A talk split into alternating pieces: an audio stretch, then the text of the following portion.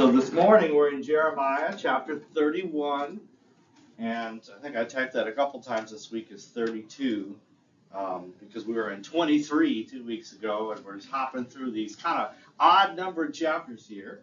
But we were just in chapter 29 last week, so I'm not going to do a big recap because we only just kind of skipped over one chapter. We're in a section, chapters 30 through 34, that are sometimes called a letter of consolation.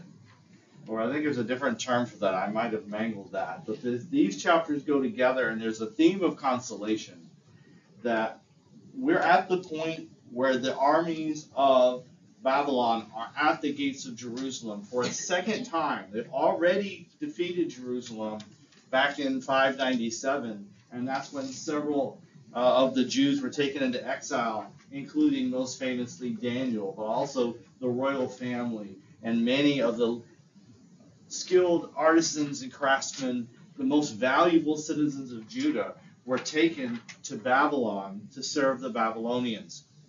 So some of the exiles already happened, but Jerusalem is still standing for the moment. But it's at the brink of utter disaster, the disaster that Jeremiah has been warning about for 29 or 30 chapters. And at this point, we have a change in the tone of Jeremiah's message from the Lord because the time for warning is kind of over and the time for consolation is here because they're about to experience utter disaster. And here we are in chapter 31 with a message of hope. That even though disaster is imminent and the city is about to be destroyed and the walls will crumble and the temple is going to be burned and all these things are about to happen. Anything that didn't happen in round one is going to happen to the city in round two and it's going to be terrible, but there is hope. And the fact is, you may have heard the phrase that God doesn't waste trouble in the life of a believer. He always has a purpose for it. He has this habit of bringing good out of the bad. God's purposes continue without hesitation, without delay. God never experiences a setback. Now, my plans, setbacks are very common. I don't know about you, but my plans don't always work out. But God never experiences a setback. When we see something that seems like a bad thing, God is not surprised, God is not dismayed, and God's plan is not in any danger of failing. In fact, everything that's about to happen that's bad God already told them it was going to happen several times, not just through Jeremiah, but all the way back through Moses. So here we are, and the tone of the message has changed. God needs to assure and encourage the people that even though their city, their glorious capital city, and the glorious temple is about to be sacked, and this time totally destroyed by the king of Babylon, that there is still hope for the Jews. So that's where we are here in chapter 31. That's why we see kind of a different kind of message from Jeremiah as he speaks here. So we're going to see some assurance. Uh, let me get into that here. We're going to see assurance of a future restoration under the theme God redeems. God wastes nothing. You know what I hate? I hate when I find the coupon and it expired yesterday. Did you hate that? Right, and now we even have digital coupons, and you have to like look really, really closely at your phone to see what that little date is when they expire. I love coupons. I love free stuff. I know I had to buy the burger, but I got the fries free. Isn't that great? So when you redeem that coupon, you're you're getting the value out of it, and that's the point. Do bad things happen in this life? Yes, but does God pull value out of those bad things? Absolutely. God can bring good, right? Romans chapter 8. God can bring good uh, into our life out of everything that happens to us. So he is redeeming, he is taking this tragedy of the fall of Jerusalem, and he is saying this is the beginning of a timeline that ends in hope, that ends in prosperity, that ends in a better relationship between God and his people. All that's ahead of us, and that's what we're going to get into in verse 27 through 34. The Lord here is establishing a new covenant. We might even say that this point in history marks the utter failure of the old covenant. Not because God didn't hold up his end of the bargain, but because the people, it was it was never really possible for a sinful people to walk in harmony with a holy God. And under the law, they had to live up to God's expectations. And repeatedly, time after time, the people of God failed God, refused to obey God, did not walk in obedience to God. And the result was ultimately that the covenant would fail because although God kept all his promises, the people didn't, didn't keep their end of the bargain. And here we are over a hundred years ago, Samaria fell due to their disobedience, and now the southern city of Jerusalem was going to fall. And there was going to be nothing left of the kingdom of Israel. They were going to be totally off the map for a while. For a while, right? We know how long, right? 70 years. So for now, though, this is the utter failure of the old covenant. Again, it's not that God didn't know it was going to fail. He knew it inevitably fails. We're going to see as we read the scriptures. Even Moses knew this arrangement was not going to last. Not because of God, but because of human sinfulness. So a new covenant was going to be needed, and that's the exciting part. That now that God has demonstrated to us that we cannot live wholly on our own, we're going to need some help. We're going to need a Messiah. We're going to need a Savior so that we can walk with God in a covenant that doesn't break down because of our sinfulness. And so, right here in the midst of total failure, God is saying, I knew that wasn't going to work, but you need to see it for yourself. And now I'm going to tell you the great thing I'm going to do. And in about 600 years, by the way, I'm going to send you Jesus. So that's where we are in the story. A new day is coming, and it's looking ahead to the gospel that we sometimes take for granted, but the Jews didn't know anything about the gospel yet. But this new day was going to come, and they were about to realize, well, I guess our plan didn't work out after all. But a new day is coming a day for planting and rebuilding, a day for personal responsibility, and a day for a personal relationship that we as believers today enjoy on a daily basis. A much better way to relate to God than the Jews had at that time. So that's what we're going to take a look at today. A couple of things keep in mind. Number one, how do God's compassion and restoration, how do those balance with his justice and his punishment. There's a balance What is that there. buzzing? I think That's the village call of some sort. that's probably a, some kind of Amber alert or something Amber alert. going off on everybody's phone at once. So that's always a great thing to have. All right. So, um, if you see any missing children in the room, please let me know. I'll report that right away. Okay? No, you cannot volunteer yourself as a missing child. I'm sorry, I'm not buying. God is full of compassion and God restores. But in today's story, we're going to be very cognizant of the fact that that is balanced out by the fact that He is just and He does punish sin.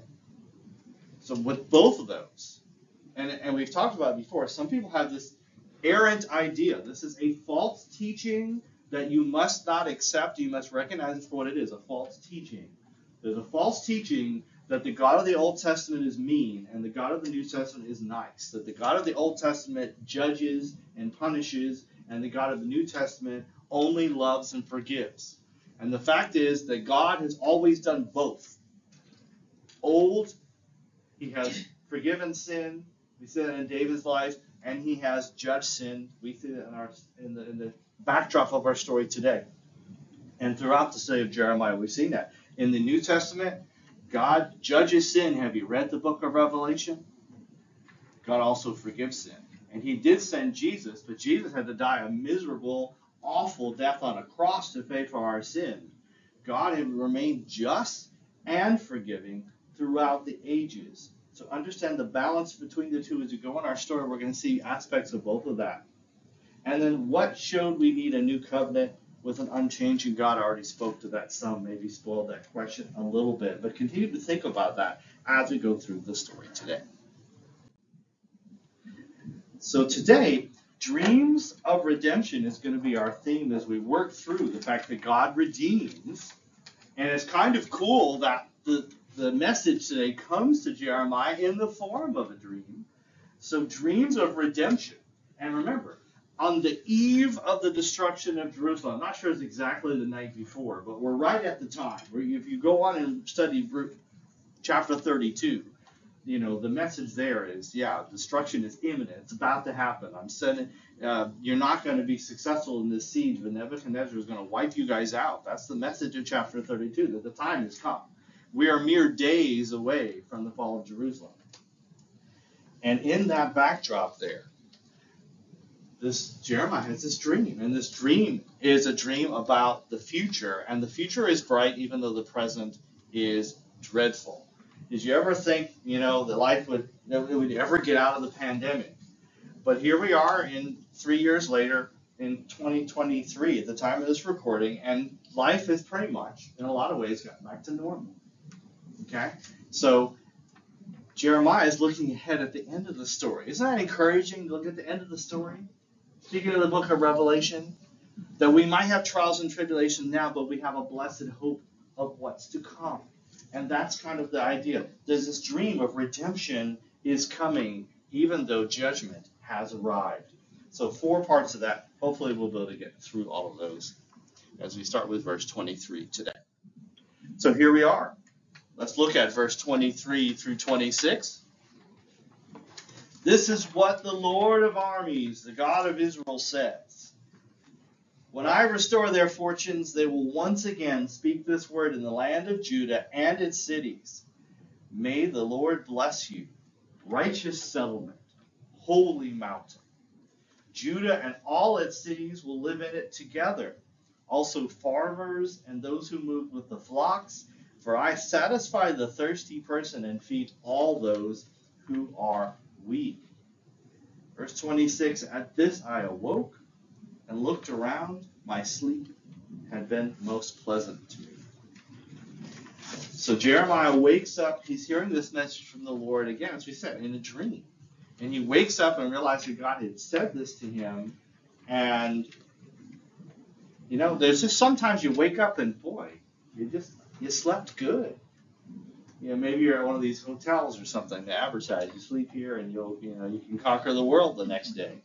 Or is it, or if you eat the right breakfast cereal, you can do all these amazing things. Well, Jeremiah had had a word from the Lord, and he woke up, and you know, life around him was not pleasant. Cities under hmm. siege, food getting scarce, scary situation. Especially if you're the prophet of the Lord, has been saying for years now that the city's going to fall. So Jeremiah knew what was coming. Just a matter of when, right? The anticipation must have been horrible. And then he wakes up refreshed from sleep because the Lord gave him a vision. Sometimes we just need a word from the Lord. And he got one. He's looking ahead and not just not just the Lord, but the Lord of armies, or your translation may say the Lord of hosts. God, who's in charge of all the heavenly armies and all the angelic armies of the world, has given him this message. Now, I'll tell you what, I'm sure if we ever saw the, the armies of Babylon, they would have been terrified. They would have been really impressive for their time. Now, not today. Like we would just rolled up a couple tanks and they would have gone scattered, right? But for the day, in the Iron Age, and when Babylon was the preeminent kingdom of the world, they had the chariots and they had the horses and they had some mean looking dudes as soldiers and they were a fierce, they were feared worldwide. But they don't hold a candle to the army of the Lord. Just let some angels show up and un, un, you know get their swords out and and start waving them around like the one that the angel Lord did in front of Balaam's donkey and those stalwart soldiers would have thought twice about charging into battle against the Lord's armies. So the Lord is the one who's really in charge. Remember, it's not that God slipped up and the, and the Babylonians just kind of showed up and wiped his country off the map. God sent them to Israel as a judgment for their sin, right? We've seen that before. But the whole conversation God has with Habakkuk in that book of the Bible, that the Chaldeans or the Babylonians are there on God's they're doing God's will. God sent for them. God brought them on purpose. So all of this, remember, good and bad that happens in life, God is in charge. And here he says, the one who's in charge of all the armies and angels of the world, also the God of Israel. Notice that personal connection. Now, God had made some promises to Israel. Some of them were conditional. And Israel was about to suffer the price. The northern kingdom already had, southern kingdom about to. But he said, I am the God of Israel. I'm the one who gave you the promised land. I'm also the one about to take you out of it. But I'm also going to restore you back to it. And that's the amazing thing. It's not amazing that some empire, the, the you know, the empire of Judah arose for hundreds of years and then and then died out. That's not the surprising. The surprising thing is God brought them back to life, right? That's the thing. That's the miracle of Israel we often refer to. Like what other country, you know, um, you know, can there's a lot of countries you can't find anymore. Right? Uh, where where are the Babylonians today? How about the Assyrians? How about the Persian Empire? There's some Arabs living in Persia, but it's Iraq and Iran, all right? There's a lot of these key. Where's the Roman Empire today? Alexander the Great, his empire, where's that? But Israel's still here. Israel keeps coming back because the God of Israel said, I'm giving you this land forever. And I might have to take you away from it and teach you a lesson, but I'm going to bring you right back to it. There's going to be a restoration. Isn't that, isn't that cool? I'm going to restore their fortunes. And, you're, and there's going to be some stability here. Look at that last part of verse 23. May the Lord bless you, righteous settlement, holy mountain. Now, that's part of the problem, is that the people were not righteous and holy. That's why they're going to have to go into exile. But he's going to restore them, and there's two things here. There's the stability. It's going to be a settlement, right? A settlement. Um, when, when you go on vacation and you show up at family's house or at a hotel, you don't say, This is my settlement because you're going to only be there for a few days. It's not a settlement, it's just a visit. A settlement implies we're going to settle here. And remember what the message was just recently that Jeremiah said when you go to Babylon, you need to settle in. You need to build houses and vineyards, right? We just talked about that. And because you're going to be there for 70 years. But they're going to come back and they're going to settle back into the promised land and be there for years that this is not like we're just going to have a tour of Israel, be home in seven days. They're going to be back in their land. They're going to settle. They're going to build houses eventually. It's going to be, you know, a couple of decades away, but they're coming back. And God's going to settle them in the land. Next to the holy mountain. What holy mountain might that be? Are there any mountains around Jerusalem? Zion. It's Could be Mount Zion. The Psalms talk about Mount Zion. Mount Zion, you can see it from the city, is right there next to Israel. There's also another really important mountain involved. I'm not sure which mountain it is. I first thought about Mount Zion. But there's a mount that has a really important building on it, isn't there? The Temple Mount. The Temple Mount, which we believe, the Jews believe that they built the temple on Mount Moriah. If you remember the story, Mount Moriah was where Abraham took Isaac. They went away from the other men and he laid the wood. And remember when I, Isaac said, Father, where's the lamb for the sacrifice? And he said, God will provide. And remember when God tested Abraham and said, You're going to have to sacrifice your only son? Now, we haven't talked about that connection before. I'm not sure if I'd even made that connection. But if the temple was made on Mount Moriah, is what notice the richness of that story. On the same mountain where Abraham was willing to offer Isaac, although God stopped him and didn't actually make him give his one and only son. When we studied the Gospel of John, God's one and only son was walking on that same mountain, if the tradition is correct, in the temple teaching the people. And then just outside that city went to a cross to die for our sins. So on that same location where Abraham was willing to offer his only son for God, God offered his only son for us. Now that's a holy mountain. So regardless of whether we're talking about the Temple Mountain, the reason why that might be relevant right now is because God's about to destroy that temple. but he's going to rebuild it. It's going to re- be rebuilt in the days of Ezra and Nehemiah. Before Nehemiah, in the days of Haggai, in the days of Zerubbabel, in about uh, 70, 100 years. It's going to take them a little while to get that temple rebuilt, even after they come back. But God's looking ahead at this mountain, says, I'm about to demolish this temple. I warned you I would do it. You didn't think I would destroy my own temple. All right? But you didn't understand how angry I am about your sin, Israel and Judah. I'm even going to destroy my own temple. You've defiled it anyway. I don't even want it anymore. Okay? But on this, inside of both of these holy mountains, the Temple Mount, Mount Moriah, and Mount Zion, I'm going to rebuild you. I'm going to rebuild Jerusalem. So there's a marvelous, just, you're about to see it destroyed with your own eyes in mere days. But I promise you, God is saying, I'm going to rebuild it before your, not before your eyes, before the eyes of your descendants. May the Lord bless you, righteous settlement, holy mountain. There's the other part of it. That there's going to be righteousness and holiness in the land. That's why it had to be destroyed because this is a very sinful land. We've gone through the list. They broke this by every commandment God gave them in this generation, haven't they? They're lying and they're stealing and they're murdering and they're, they're, there's sexual sin in the land. There's, there's idolatry, right? They, they went down the list and they pretty much broke all ten of them, right? This society is so far away from God that judgment has to come. But somehow it's going to be a righteous settlement. And they're going to be able to dwell in view of God's holy mountain without having to worry about going into exile again. How's that going to happen? Well, that's where the rest of these verses are coming in. So we're going to talk about that in just a moment. So as we get into that, let's just look at one little reference. I just want to remind you back in chapter 23 that God was so angry at the shepherds of Israel that weren't taking care of his people.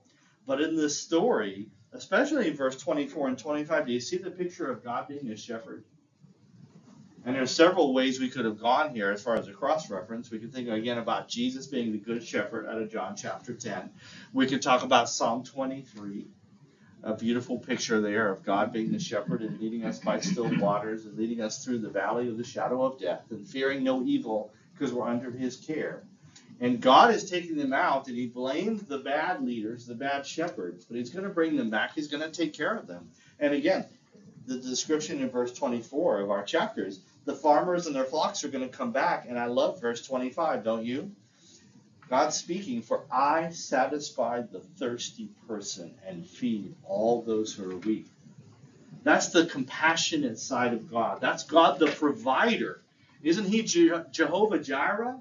The one who provided the lamb for Abraham when he went to sacrifice Isaac and he got to sacrifice that ram that was caught in the thicket by its horns, which made it a, a, a lamb without blemish because if it had been caught by his by his leg, he would have had scratches all over and he wouldn't have been a valid sacrifice. But God provided exactly the sacrifice Abraham needed at the time he needed it so that he could not give up his only son. And that's the kind of provider God is.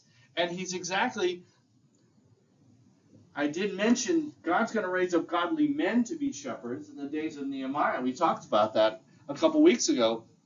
But remember the thing that made God the, the maddest was that the shepherds were not taking care of their own sheep. They weren't taking care of the people.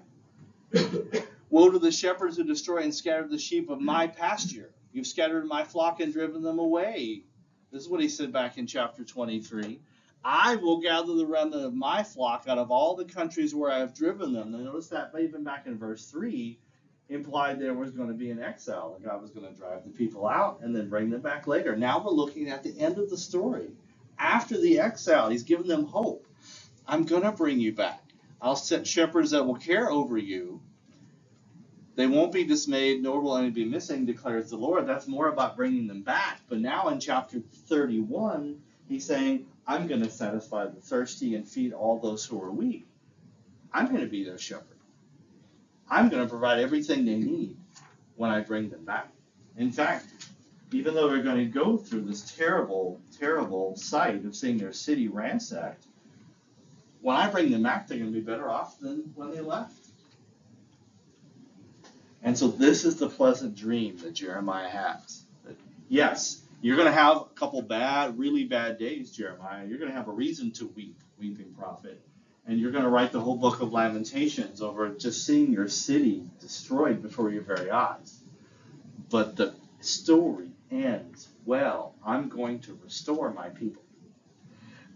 Is there application to us today?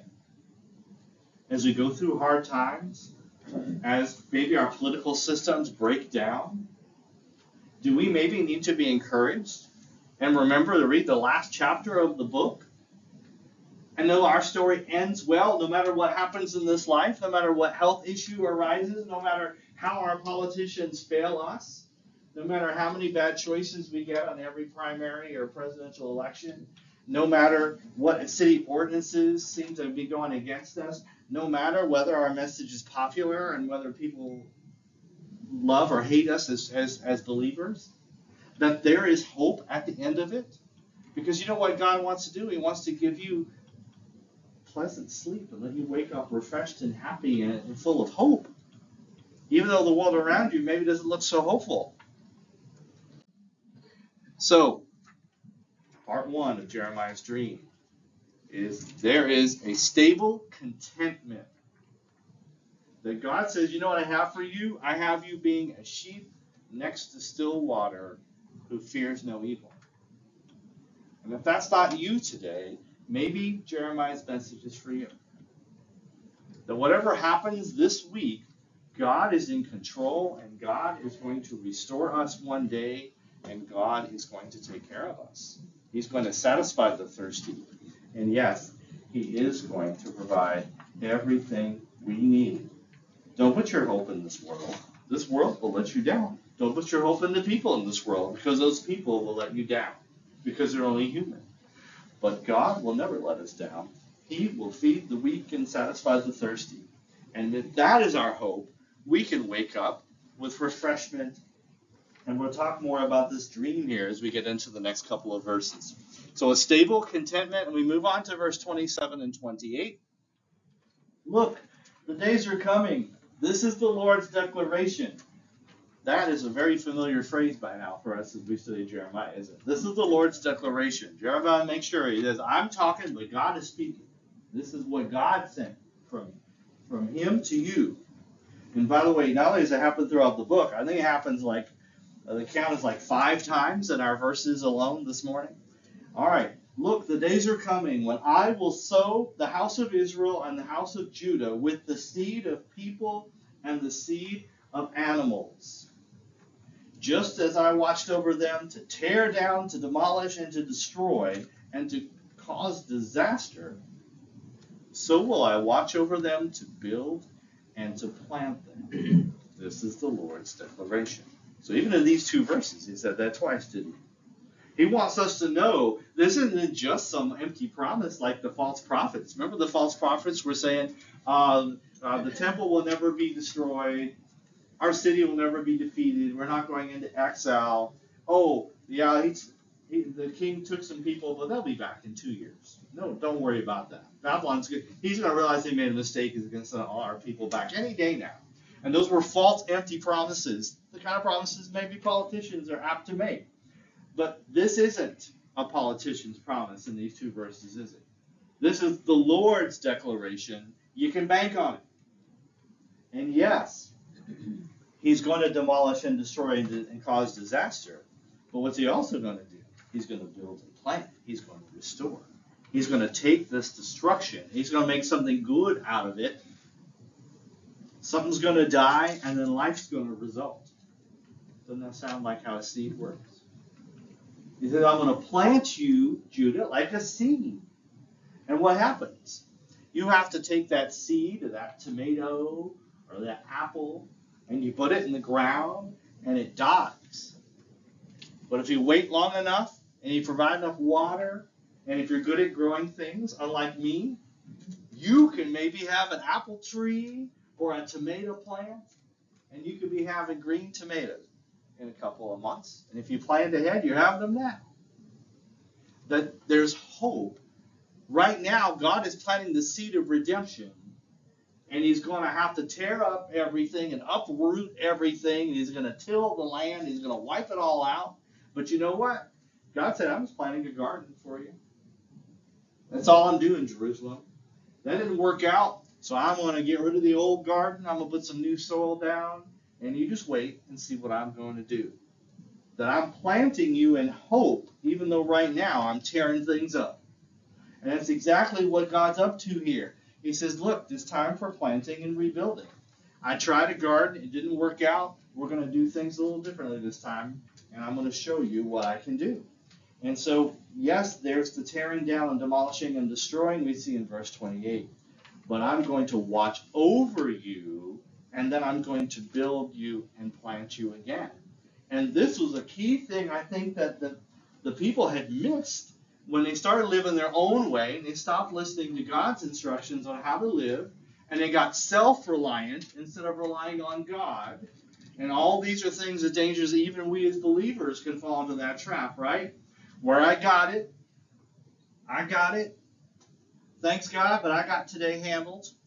That's really not a good way to start the day, by the way, because God is very quick to teach me a lesson. Just about time I think I got it all under control. Yeah, He wants to let me know. Yeah, you don't really have it under control, but if I'm watching over you, everything's going to be okay, Scott. They forgot to rely on God, and that's what led them they, they forgot to obey God, they forgot to rely on God, and it didn't work out.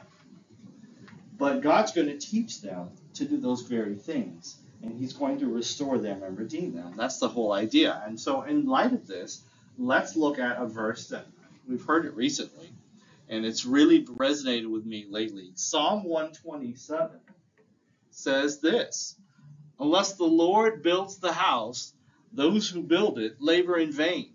Unless the Lord watches over the city, the watchman stays awake in vain. It is vain that you rise up early and go late to rest, eating the bread of anxious toil, for he gives his beloved sleep. Our success is totally dependent on God. Any success we have, praise the Lord. He made it possible. And if we leave God out of the equation, then our successes are going to fizzle out very quickly.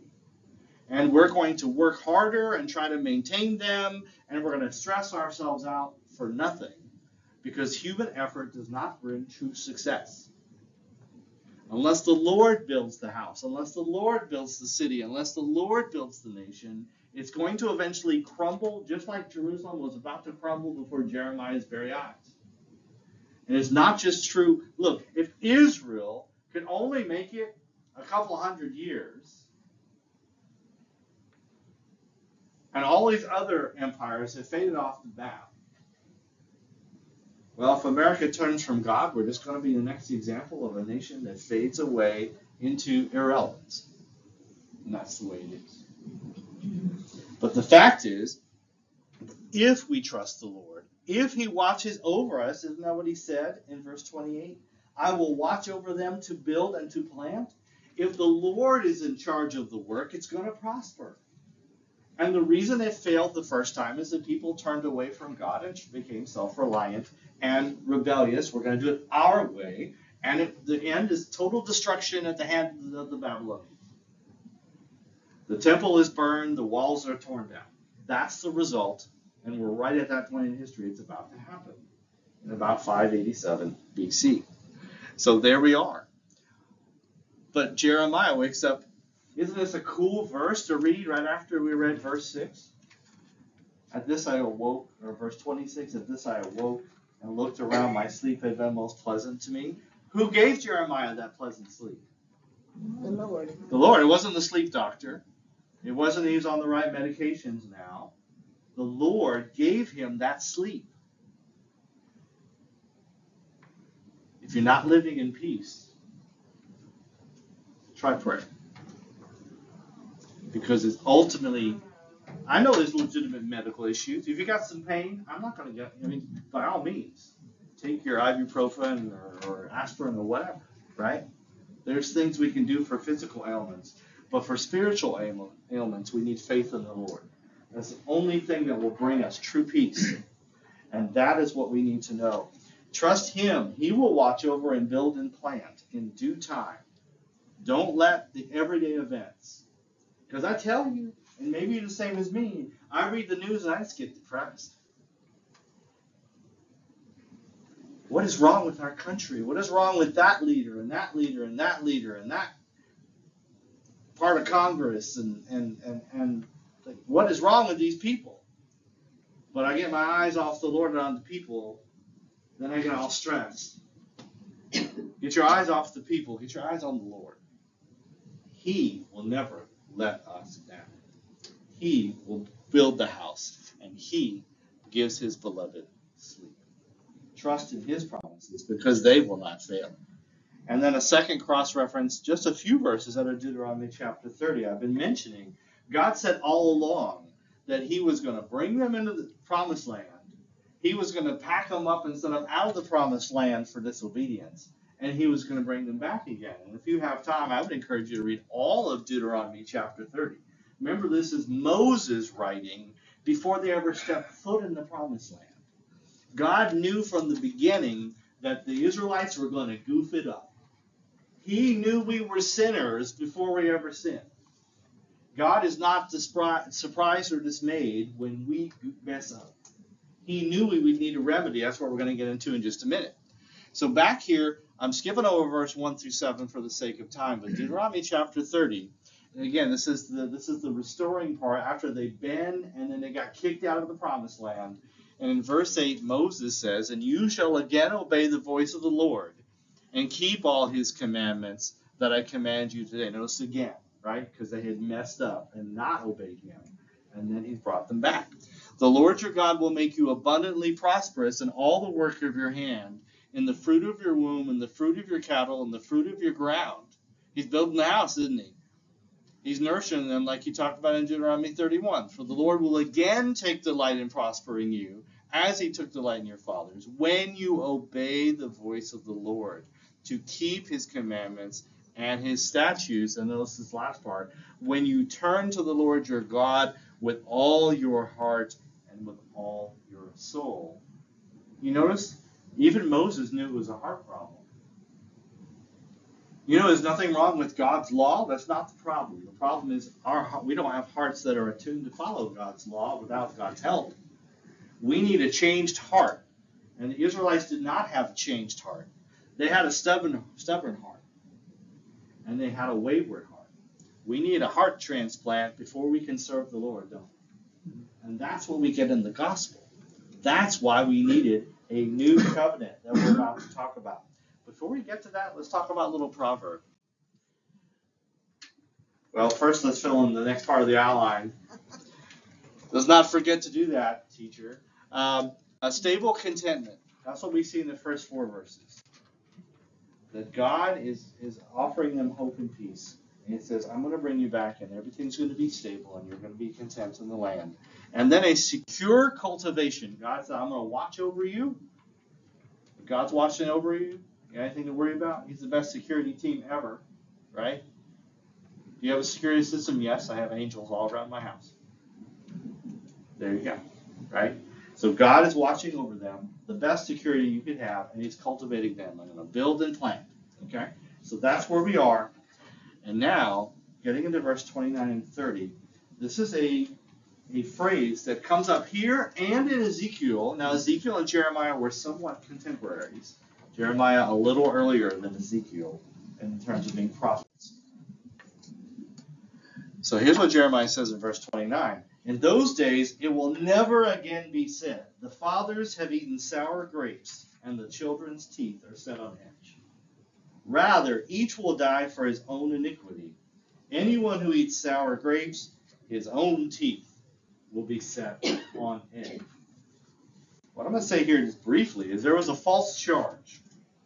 And the false charge was we're only in trouble because the prior generation messed up. Isn't it fun? Now, it's, it's funny to me as a teacher because you can always say, well, I would teach, you know, I was in high school, I could teach these kids that the middle school teachers had done their job. And then I got to college where I could teach these kids that the high school teachers had done. We, we're really good at passing the buck, so and so didn't do his job. I can't do my job now. This is just hopeless. I can't do this. Like, come on. The fact is that the people of that day were saying the only reason we're struggling is because our elders messed up and we're having to pay the price. They ate sour grapes, and then our teeth are like, ever bite into a sour grape? Mm-hmm. The small ones are real dangerous, right? Oh, it's just a little grape. I'll eat that one too. Whoa, what is that? Sour, right? Like something like candy that's sweet and sour, and you don't know what kind of candy it is. Like you weren't ready for the sour. You weren't prepared. What is this in my mouth? And they were saying, our mouth is good, yeah, but it's not our fault. Like, wouldn't it be crazy if, if somehow you were connected to some some kind of psychic connection, and and they ate something you didn't like, and you could taste it, and, and ooh, that wouldn't be fair, right? But the fact is, that's not the way the world works, right? Just because your spouse eats, you know, in my case, like a mushroom, I am not a mushroom guy. And it's funny because um, even like in an Italian dish, I would pick out the mushrooms. I just don't like the flavor of mushrooms. I just doesn't. It's not my thing. Like get those, get that fungus away from me. All right, I want to be fungus free. All right, so so the mushrooms. So if you ever, I, never mind. But anyway, mushrooms are. I would separate those. My dad, um, he would always put like these big mushrooms and green peppers in the spaghetti. And the first thing I would do would just set them all to the side, and I would eat my spaghetti. I liked everything. I liked the onions. I liked the meat everything. You know, I was a picky kid. Just you know, pray for my mom to give her an extra prayer for all that she had to put up with.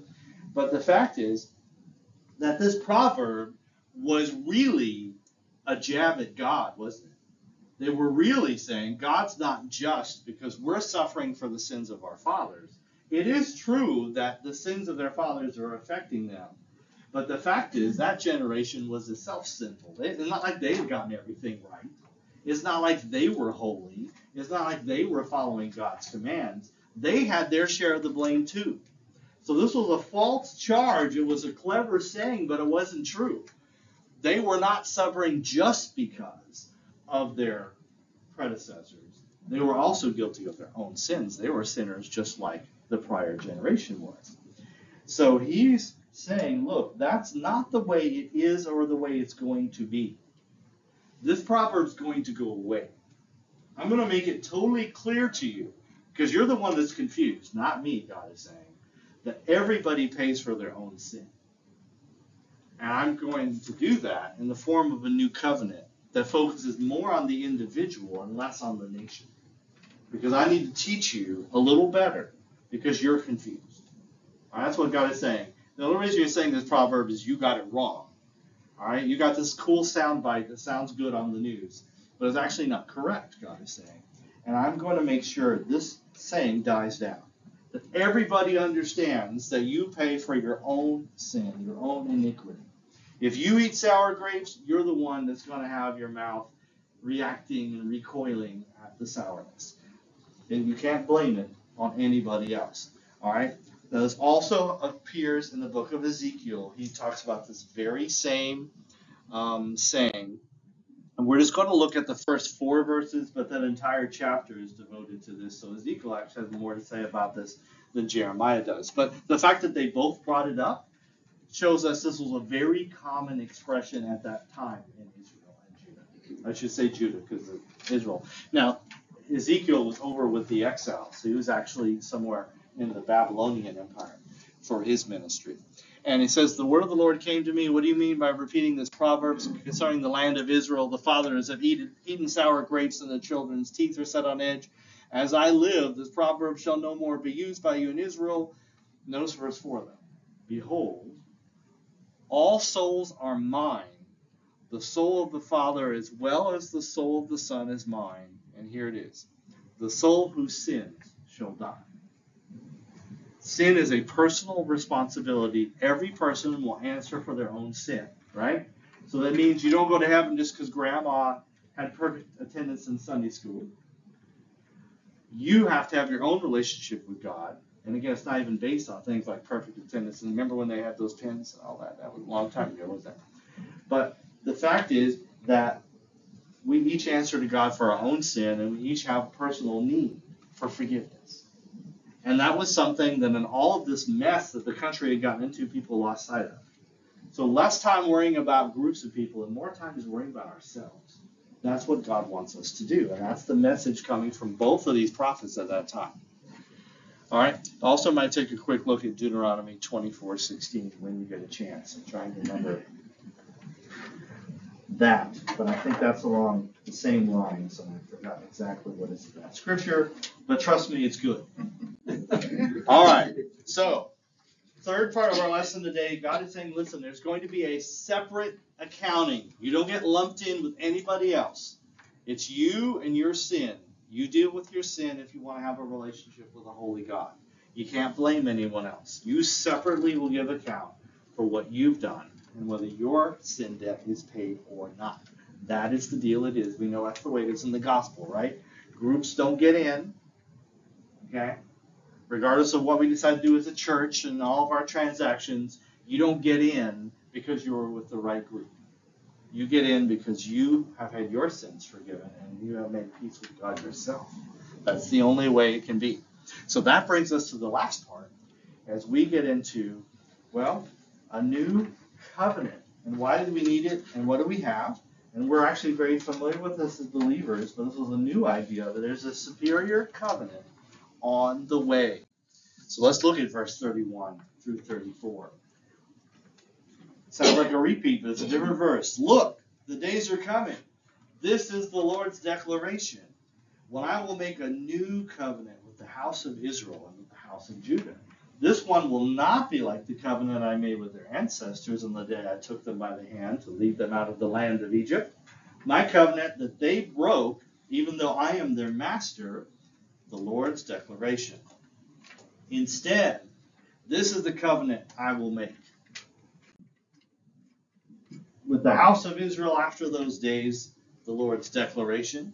I will put my teaching within them and write it on their hearts. I will be their God, and they will be my people. No longer will one teach his neighbor or his brother, saying, Know the Lord, for they will all know me, from the least to the greatest of them. This is the Lord's declaration. I will forgive their iniquity and never again remember their sin. Can I have an amen? That's the new covenant. What's the answer to sin? Living really carefully and fearfully? Not good enough. Even with all of God's threats and warnings, they would not behave. They were not capable of living a holy life before God. We need a changed heart, as we saw in verse 33. We need a personal relationship. They will all know me in verse 34. And we need personal forgiveness for our sins. We need God to not remember our sins anymore. We need God to separate us from our sins like the east is from the west. That's what we need. And that's what was provided in Jesus Christ when he came and died on the cross for us. So that's what we get into here. That we need a new covenant. The old one failed, and God knew it was going to fail, like we already talked about. But God had the answer already in mind. Isn't it great? I always heard like you don't go to the boss with a problem unless you also have a solution to offer. The boss doesn't want to hear a problem without a solution. Otherwise, what's he paying you for? Well, Jeremiah tells us about the problem, but he also tells us that God has the solution. It's the gospel that we celebrate day after day. So God had made a lot of covenants in the past. He made one with Noah, where Noah built the ark and survived the flood. He made promises through Abraham. Remember, he said Abraham, I'm going to bless all nations through you. And all of that was looking ahead to the solution to our sin problem that was going to come through the Messiah, through Jesus.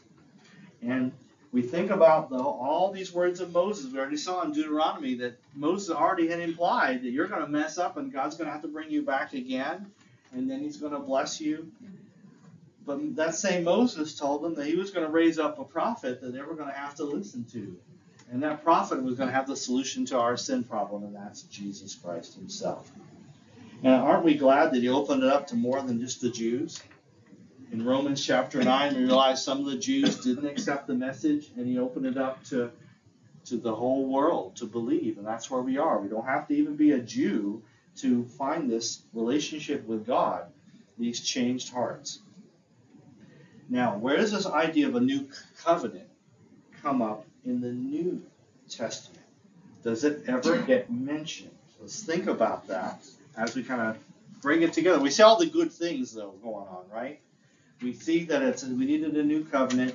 We see that we needed the changed heart, the personal relationship, and the personal forgiveness. All of that is here. Well, look at first of all Hebrews chapter seven.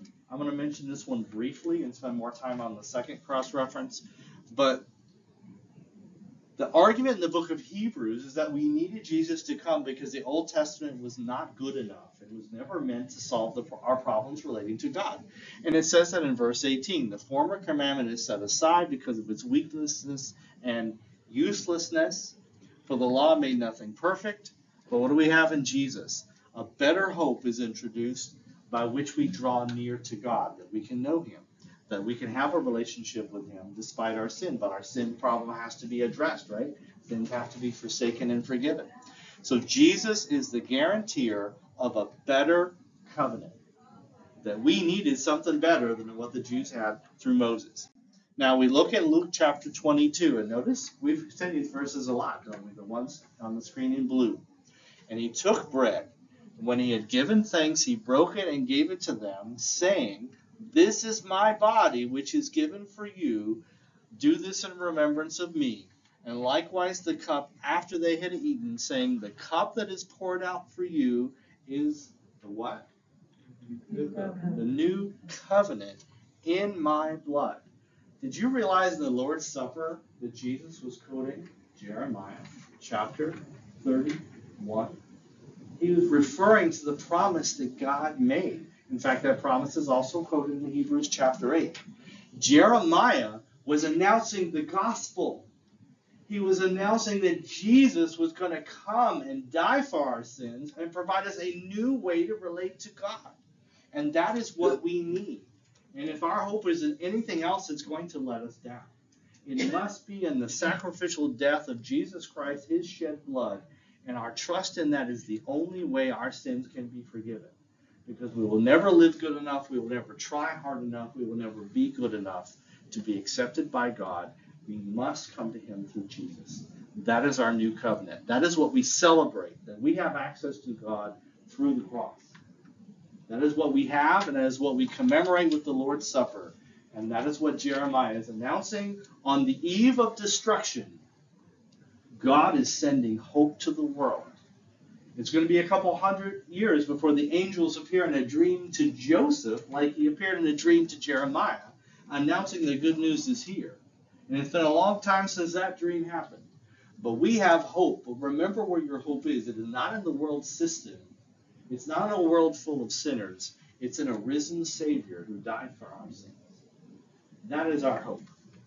And that is the hope that uh, Peter offered in Acts chapter 2 to repent, be baptized in the name of Jesus Christ for the forgiveness of your sins. That is the gospel. But I hope that there's a day in your life that you had a spiritual birthday, that you accepted the gospel. But if somehow you have sat in church year after year and you have never accepted the death of Jesus for your sins, then you've been sitting in church lost all of these years. You must do business with God and repent of your sins to go to heaven. So make sure you've done your business and then make sure you share the good news with those who need it. A superior covenant is what Jesus was going to provide. And on the eve of the city's destruction, Jeremiah had a message of hope, and I hope it's an encouragement to you today. Coming up, Jeremiah chapter 35, God is worthy. Jeremiah chapter 36, God speaks. A lot of good stuff to go through, but I hope the message of consolation was an encouragement to you today. You've got your handout, you can read through the summary of what we talked about today. Let's close up in a brief word of prayer. Lord, thank you that you've got everything under control because I just seem to always make a mess of everything. And I just never, a lot of times I don't have the solution to the problems in front of me and I, I struggle to figure out what to do sometimes. But you knew from the foundation of the world that we were going to be sinners and that we needed a Savior. And you had the plan of redemption worked out from the beginning. You're never surprised when we mess up. You never stop loving us. You've made a way for our sins to be forgiven.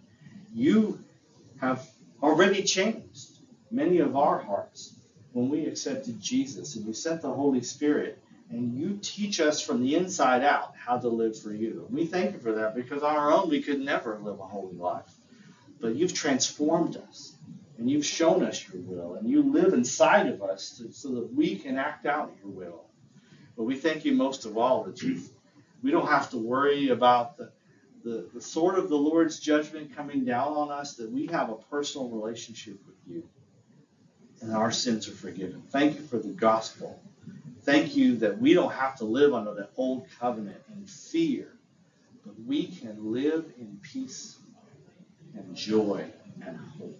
Help us to share a message in a, wor- in a world that just seems to be going crazy, full of agony, anger, and discontentment. And let us find our contentment in you.